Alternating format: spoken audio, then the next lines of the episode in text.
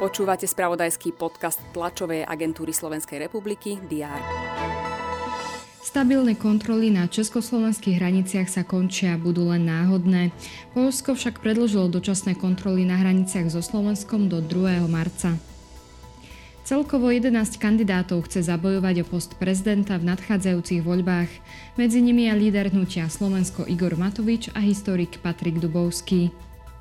To sú niektoré z noviniek za včerajší deň. Je štvrtok 1. februára. Vítajte pri prehľade očakávaných udalostí, ktoré pokrie TSR vo svojom spravodajstve. Poslanci Národnej rady pokračujú v rokovaní. Na programe majú druhé čítanie o novele trestného zákona. Opozícia sa opäť plánuje vo veľkom zapájať do diskusie, aby oddialila prijatie novely. Členovia vlády sa zídu na rokovaní kabinetu. Prerokovať majú okrem iného aj návrh zmien v štatúte rezortov, ako aj zmeny v rade vlády pre duševné zdravie. Po Kanade odcestuje prezidentka Zuzana Čaputová do San Francisca, kde začne pracovnú cestu po Spojených štátoch amerických.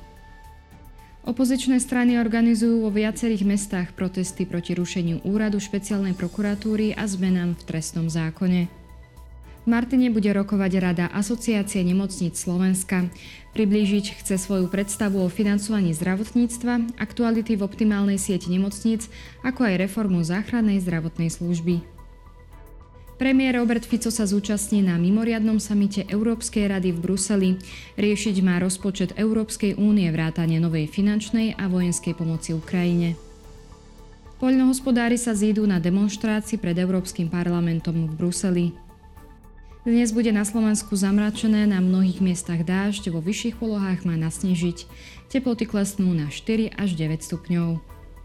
Ďalšie dôležité aktuality nájdete v spravodajstve TSR a na portáli teraz.sk. Želám vám príjemný deň.